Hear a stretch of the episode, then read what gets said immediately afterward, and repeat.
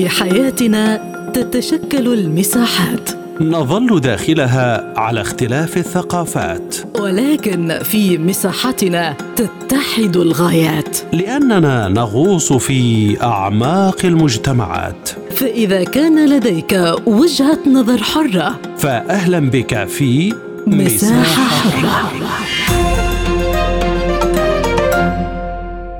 أهلا بكم مستمعينا الكرام في حلقة جديدة من مساحة حرة وهذه جيهان لطفي تحييكم. في مساحتنا اليوم نناقش هل سقطت وسائل التواصل الاجتماعي في امتحان حرية التعبير؟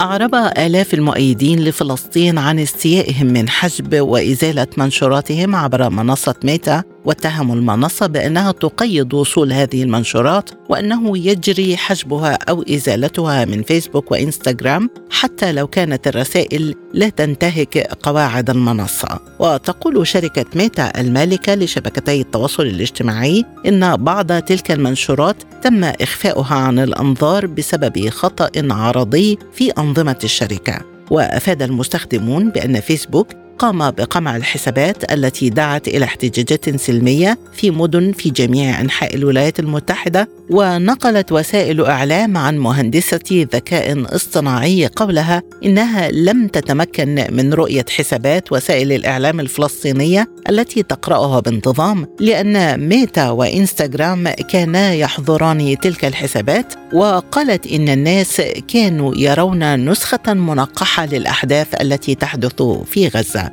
وأقرت ميتا بأن سياساتها قد لا يتم تطبيقها بشكل مثالي في كل مرة خاصة في أوقات الأزمات العالمية.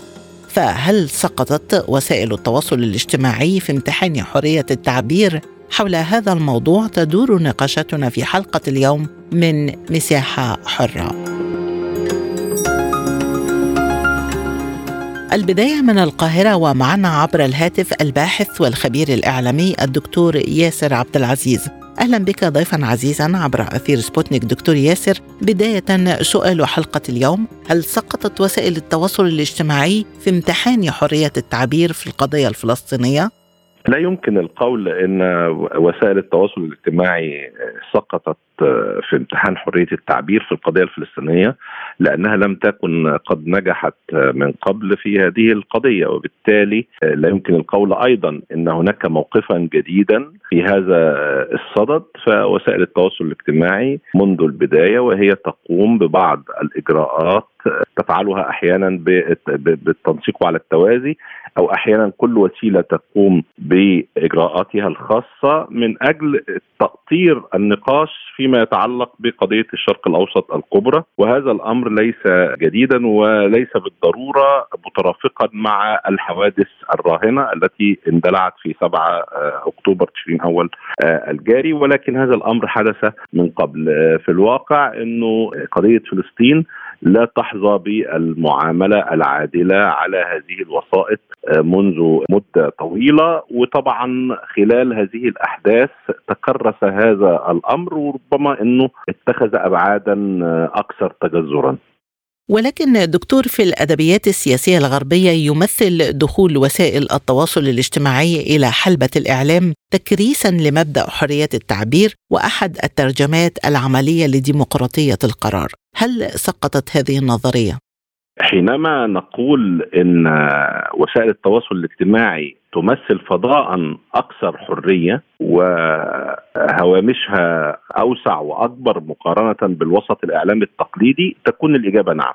هذه الوسائط الجديدة لديها قدر أكبر من الحرية حتى إنها لا تلزم من يستخدمها بأن يفصح عن هويته وان الرقابة التي تجريها هذه الوسائط هي رقابة لاحقة. أما وسط الإعلام التقليدي فكما نعلم جميعا إذا يعني قام بالرقابة فإن هذه الرقابة تكون سابقه لأنه طبعا في الوسط الاعلامي التقليدي المادة المذاعة أو المحتوى المبثوث أو المكتوب هو يخضع لدرجات من المراجعة واحيانا الاعتماد يمر بفلاتر كثيرة، أما وسائط التواصل الاجتماعي فإنها حينما تراجع ما يكتب فانها تراجعه بعد نشره بالفعل وبالتالي بيكون لدينا هامش أكبر من الحرية. فضلا بالطبع عن إنها ليس لديها نفس الالتزامات الكبيرة والقيود العديدة التي تفرضها قواعد مهنية ومؤسسية وسياسية وأخلاقية في وسط الاعلام التقليدي. بسبب كل هذه التغيرات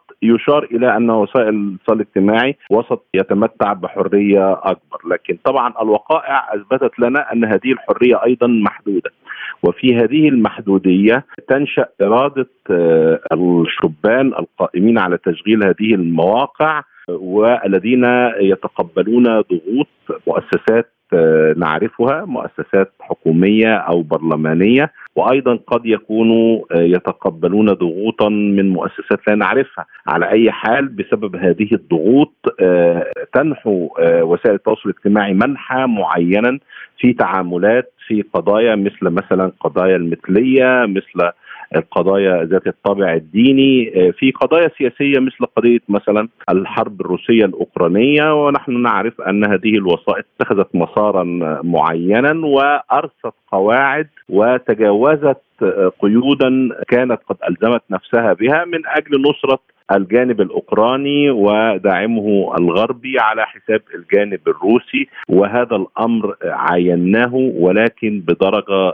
ربما أكثر وضوحا في الموضوع الفلسطيني. كنا آه، آه، كمستخدمين لوسائل التواصل الاجتماعي لا نستطيع أحيانا أن نكتب ما نريد أن نكتبه بما في ذلك كلمة فلسطين أو كلمة المقاومة أو كلمة حماس وكان آه، القيود المفروضة على الممارسات والتفاعلات عبر هذه الوسائط تلزم أحيانا المتعاملين بأن يتحايلوا أو يكذبوا بشأن المحتوى الذي يقومون ببثه من أجل أن يمر من هذه الفلاتر طبعا التي تستخدم الذكاء الاصطناعي أو بعض الخوارزميات من أجل أن تحد من الرسائل المؤيدة للجانب الفلسطيني، طبعا يتوسل القائمون على هذه المواقع بأنهم إنما يحمون السلام العالمي ويزيلون العبارات الخاصة بالكراهية أو الحض على العنف أو تمجيد الحرب، لكن في الواقع حينما تكون هذه العبارات مثلا ضد الروس أو الجانب الروسي أو ضد الفلسطينيين أو الجانب الفلسطيني فإنها ستمر، أما العكس طبعا فللأسف ليس صحيحا، لن تمر هذه العبارات وسوف يتم تضييق وصول الرسائل وتقييد وصول الرسائل طالما أنها تحمل وجهة النظر غير المواتية للقائمين على هذه الوسائط ولمن يضغطون عليهم ويمتلكون آليات الضغط. بالحديث عن هذه النقطة دكتور المستخدمون استطاعوا تجاوز الخوارزميات بوسائل مختلفة برأيك هل هذا كافي لضمان حرية التعبير في بعض القضايا؟ لا طبعا هذا الأمر أصلا في أساسه يقوض فكرة هذا الوسيط الجديد، يعني إذا كان هذا الوسيط الجديد قام على فكرة الحرية في أن تقول ما تشاء وأن إعطاء صوت لمن لا صوت له، وكانت هذه هي الحجة الرئيسية التي سوقت انتقال هذه الوسائط من مفهومها كوسائل التواصل الاجتماعي إلى مفهوم آخر كوسائل إعلام كاملة الأركان. وهذا أمر أيضا من الأمور التي يجب أن نقف عندها لأن هذه الوسائط حتى هذه اللحظة لم تشخص نفسها بدقة. هي كما يقال من اسمها وسائط تواصل اجتماعي لكن حينما ننظر في الأمر نجدها أحيانا وسائط معاديه للمجتمع كما يقول آه، جارون لانيه مثلا أو فيديا ناثان وهما يعني باحثان شهيران في هذا الصدد أو نجدها أنها وسائط لممارسة التجارة والأعمال أو نجدها أنها وسائط إعلام كاملة الأركان كما يحدث في وسائط الإعلام التقليدية أو نجد أنها مثلا وسائط لبث الكراهية والعنف والتحريض على الجرائم و... فاذا هذه الوسائط لم تشخص نفسها حتى هذه اللحظة بالشكل اللائق وبالتالي يصعب جدا التعامل معها. هذا هو جزء من الأهداف الكامنة في عالمها وبالتالي أن يظل هذا الغموض مهيمنا على وظيفتها ومفهومها لدورها. فحينما نتعامل معها باعتبارها وسائط إعلام ونريد أن نخضعها لقدر من المعايير القيود ربما أو ربما الالتزامات المهنية والأخلاقية التي يلتزم بها الإعلام في الوسائط التقليدية. يقولون لا إنها فضاء فضاء حر وإنها يجب أن تبقى هكذا لكي تمنح للضعفاء صوتا ولكي تطرح القضايا التي تعجز وسائل الإعلام التقليدية عن طرحها. وبالتالي الآن هذه المسألة تقوض هذا المنهج تقوض هذا التعريف فهذه الوسائط الآن في موضوعات معينة مثل الموضوع الفلسطيني أو الموضوع الأوكراني أو موضوعات مثل موضوع اللقاحات أو موضوعات مثل موضوع المثلية الجنسية. هذه الوسائط أيضا تخضع لشكل من أشكال التحكم والإدارة وهذا التحكم وهذه الإدارة تخصم بالضرورة من ما قيل عن أنها حرة ونحن طبعا لدينا وقائع كثيرة جدا لأشخاص مشهورين نعرف أنهم إما آه، طردوا من أعمالهم أو حظروا على هذه الوسائط لأنهم آه، قالوا كلاما معينا وهذا الكلام لم يكن كافيا لإيصالهم إلى المحاكم لكنه كان كافيا لحظرهم أو طردهم من أعمالهم. بعض هؤلاء من الإعلاميين وهنا ولدينا أسماء إعلاميين كبار في الواقع بسبب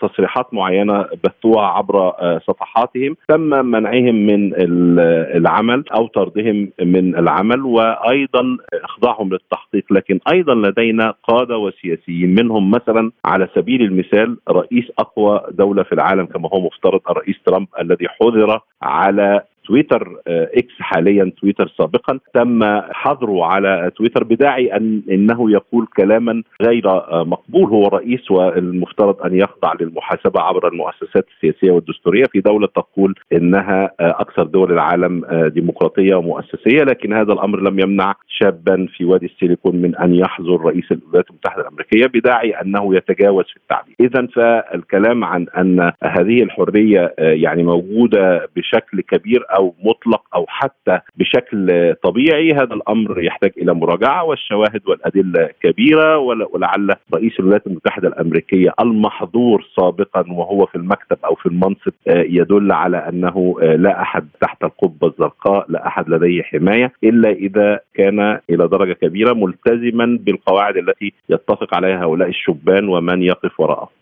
على الجانب الآخر خبراء يقولون أن الناس يرون نسخا منقحة من الأحداث في غزة كما تفضلت حضرتك أيضا. ما مدى خطورة تنقيح الأحداث وفق أهواء معينة؟ وأين الحقيقة؟ وهل سيتم استخدام هذه الوسائل كأدوات دعائية في الحروب؟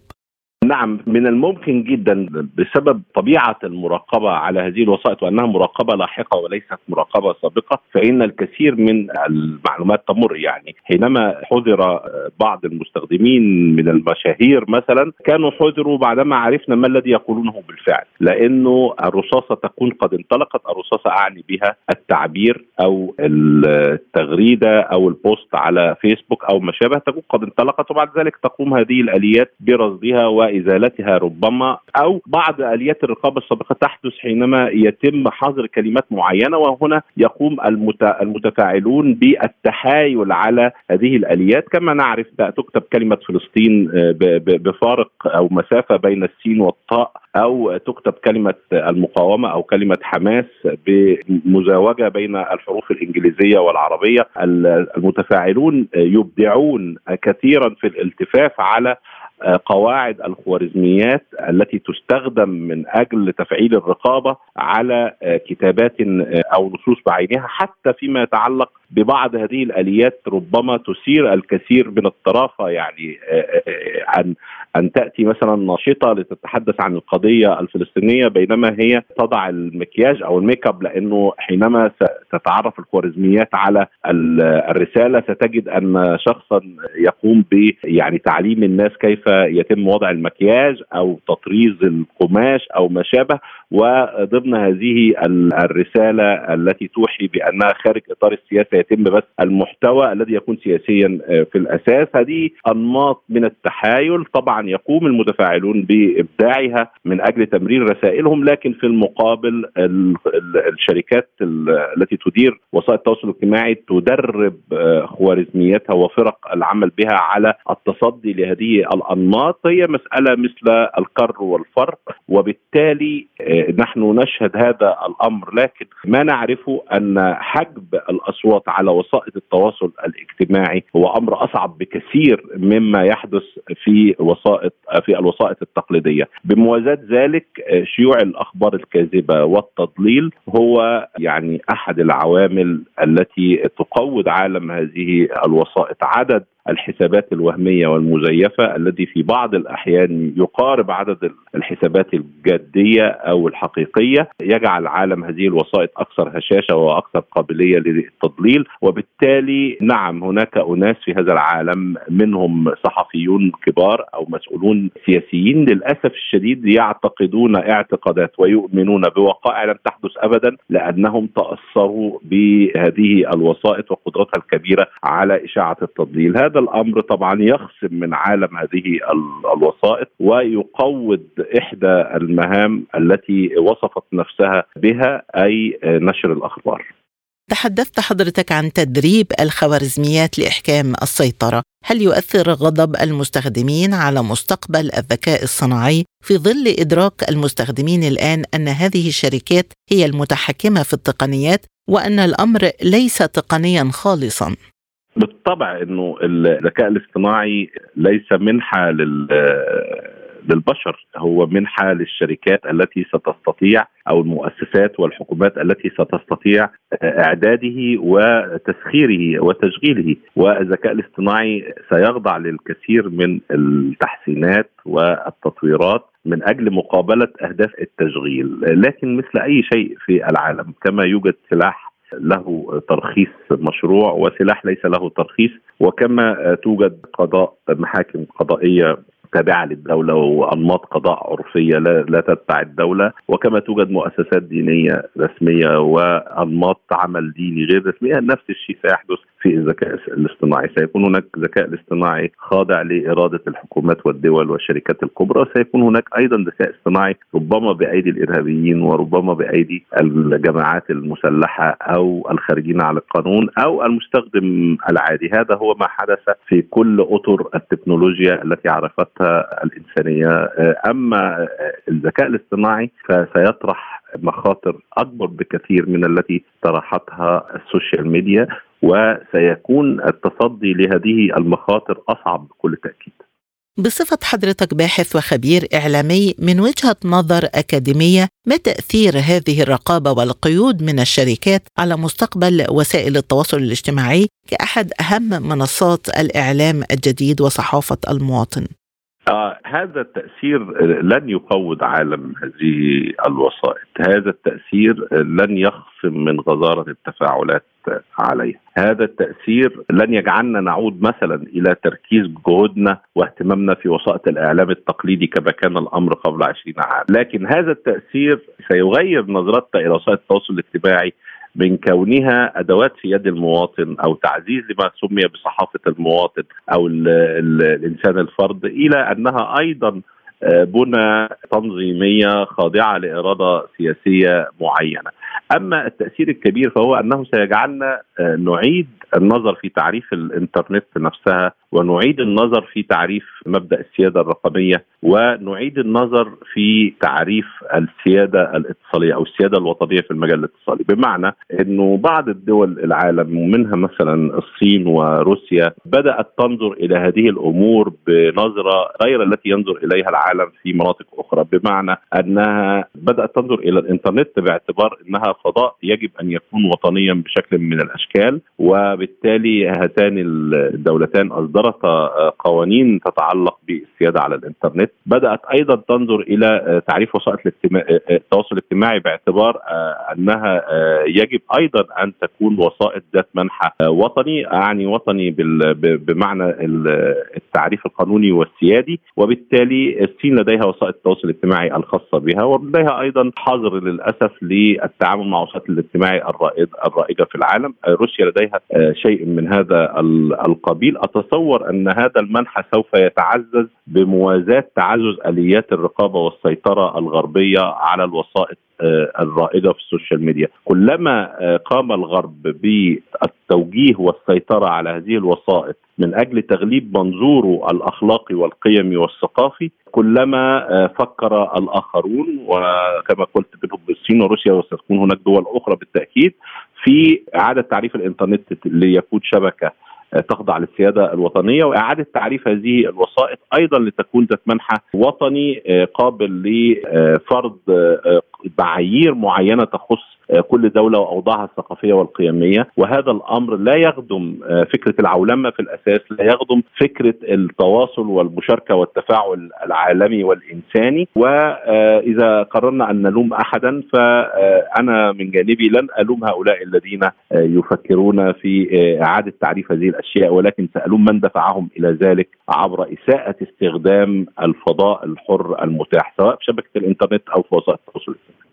أخيرا دكتور وشكرا لوقت حضرتك. ما هو تقييم حضرتك لدور منظمات المجتمع المدني المعنية بحرية الإعلام في هذه القضية؟ في الواقع على عكس يعني ما يعتقد كثيرون. هناك انتقادات كثيرة تجري لهذه الوسائط والقائمين عليها. نحن يعني نريد لهذه الوسائط أن تستمر في تعظيم المزايا التي منحتنا إياها وهي مزايا كبيرة لا حصر لها. ولكن نريد تقليل التحكم السياسي. ليس في بالشكل الذي يجعلها مصانع لبث الكذب أو الكراهية كما يعتقد البعض. ولكن تقليل التحكم السياسي هنا يأتي عبر إعطاء المثل بالكيل بمكيال واحد. يعني إذا كنت أنت تمنع الكلام الذي يحض على الحرب فيجب أن يكون هذا الأمر موجودا إذا كان يخص إسرائيل أو كان يخص أوكرانيا، إذا كنت تمنع مثلا التمييز فيجب أن يحدث ذلك مع اليهود كما يحدث مع الشيعة كما يحدث مع السود. إذا كنت ستريد أن أن تمنع الكراهية فلا يجب أن تسمح بها حينما يتعلق الأمر برئيس دولة ما أنت تعتقد أنه معادل لك. وتمنعها إذا كانت تخص دولة أو جماعة أخرى. أيضا لا يجب أن يكون هناك تدليس لأن بعض المعايير أو القيود تستخدم في التدليس، هناك فرق كبير مثلا بين معان رئيسية في التعبير والخطاب مثل معاداه السامية وانتقاد حكومة إسرائيل، لا يجب ابدا أن نجعل من انتقاد حكومة ما أنه معاداة للسامية. المعاداة السامية معروفة هي مسألة يمكن تعريفها ويمكن تحديدها لكن اتساع هذا التعريف ومطاطيته تسمح لك بأن تشعر الآخرين بأنك منحاز سياسيا. بسبب الكثير من هذه الأمور سيستمر تحايل المتفاعلين، سيستمر تفكير بعض الحكومات وبعض المجتمعات في ابتداع أو تطوير أنماط تواصل اجتماعي خاصة بها وعزل نفسها عن هذه الأنماط التي تخضع للتحكم. وهذه الأمور أعتقد أنها محل مناقشة وهذه النقاشات تجري في الغرب لأن القائمين على هذه الشركات في آخر الأمر يريدون لها أن تزدهر وأن التفاعلات تروج وعدد المستخدمين يزيد وبالتالي هم ربما تحت هذه الضغوط التي تبذلها منظمات في المجتمع المدني أو قادة وحقوقيون ربما تحت هذه الضغوط ربما يتم تعديل هذا السلوك جزئيا. من القاهرة الباحث والخبير الإعلامي الدكتور ياسر عبد العزيز كنت معنا شكرا جزيلا لهذه الإضاءة الثرية وحول تعديل الخوارزميات والجانب الاقتصادي لقيود شبكات التواصل الاجتماعي معنا من عمان خبير تكنولوجيا المعلومات الأستاذ أشرف العميرة. مرحبا بك معنا ضيفا عزيزا أستاذ أشرف. وبداية متى تقول إن تقييد المنشورات جاء بسبب خلل تقني؟ ما مدى وجاهة هذا الطرح؟ وكم من الوقت يلزم لإصلاح مثل هذا الخطأ التقني إن وجد؟ طبعا متى يعني من بداية الأزمة وحتى في أزمات سابقة دائما معروف عنها التحيز للرواية الإسرائيلية. يعني حظر الحسابات على فيسبوك إيقاف قدرتها على النشر إخفاء كثير من البوستات وطبعا هذا لا يحصل مع الجانب الإسرائيلي. فمن الواضح جدا أن هناك تحيز. لو كانت هناك مثلا مشكله تقنية كما يقولون وهذا أيضا تم استخدامه في يعني الحرب السابقة. فلماذا لا تنطبق هذه المشكلة على جميع الحسابات وعلى جميع المنشورات وعلى جميع يعني الآراء؟ لكن من الواضح أن هناك شيء في الخوارزمية يعني يتصيد الحسابات والمعلومات الفلسطينية بطريقة أو بأخرى. ولكن هذه الشركات مرتبطة بشبكات مصالح اقتصادية من إعلانات وغيره وسبق أن تأثرت تويتر سلبا في مرحلة سابقة بهذه الممارسات. اذا إلى أي مدى يمكن أن تضغط شبكات المصالح باتجاه ضمان حرية التعبير على هذه المنصات؟ طبعا كما قلت هو في النهاية ناتج عن آه، يعني تأثيرات اقتصادية. واذا نظرنا إلى ملاك شركة بيتا سنكتشف أن هناك كثير منهم يعني لا نقول يعني عندهم ميول وتعاطف مع الجانب الإسرائيلي. يعني عادة هذه المنصات ستخسر عدد كبير من مستخدميها. معظم مستخدمي فيسبوك قد انتقلوا إلى يعني منصة إكس أو تويتر سابقا الآن لأن منصة إكس لا تقوم بتقييد المعلومات مثل ما تفعل منصة فيسبوك. فأعتقد انه في النهاية سيحسون ب يعني ثمن اقتصادي ل يعني تقييد حريات الفلسطينيين في في نشر المعلومات ومحاولة إسكاتهم. يعني في النهاية نعتقد أن شركة متى يعني من ناحية اقتصادية ستكتشف أن ما تفعله سي يعني يقوم بتكبيدها خسارات سواء على منصة فيسبوك أو ما تفعله على منصه إنستغرام. أريد أيضا أن أقول أن المشكلة ليست دائما في الحظر لكن هناك يعني ممارسات يعني أكثر يعني تاثيرا ولكنها خفية.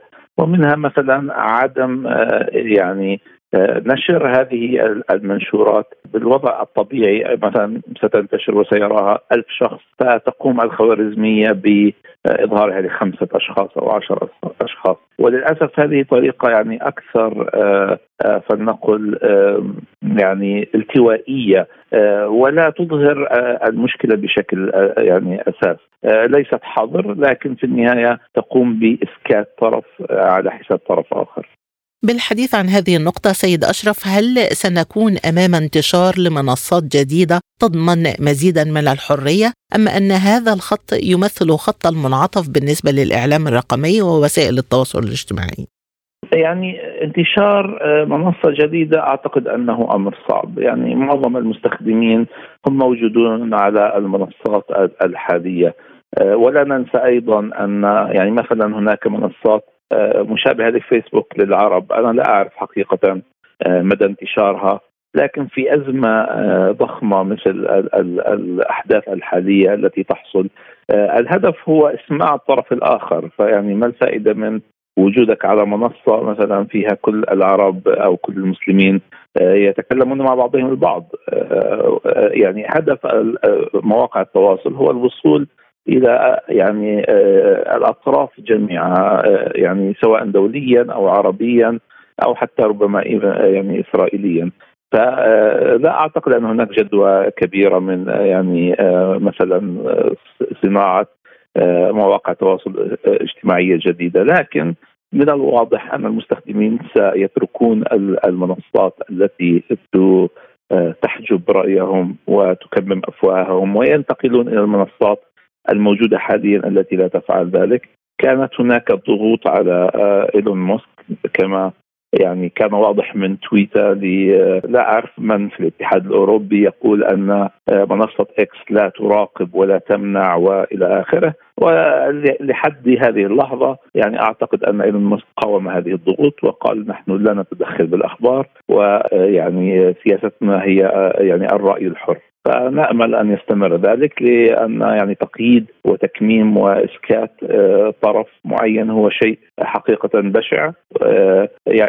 يعني هدفه إسكات الضحية بحيث تموت يعني بسلام وبهدوء. بحديثي إلى الأستاذ أشرف العميرة خبير تكنولوجيا المعلومات من الأردن نكون قد وصلنا إلى ختام حلقة اليوم من مساحة حرة. وللمزيد زوروا موقعنا على الإنترنت اي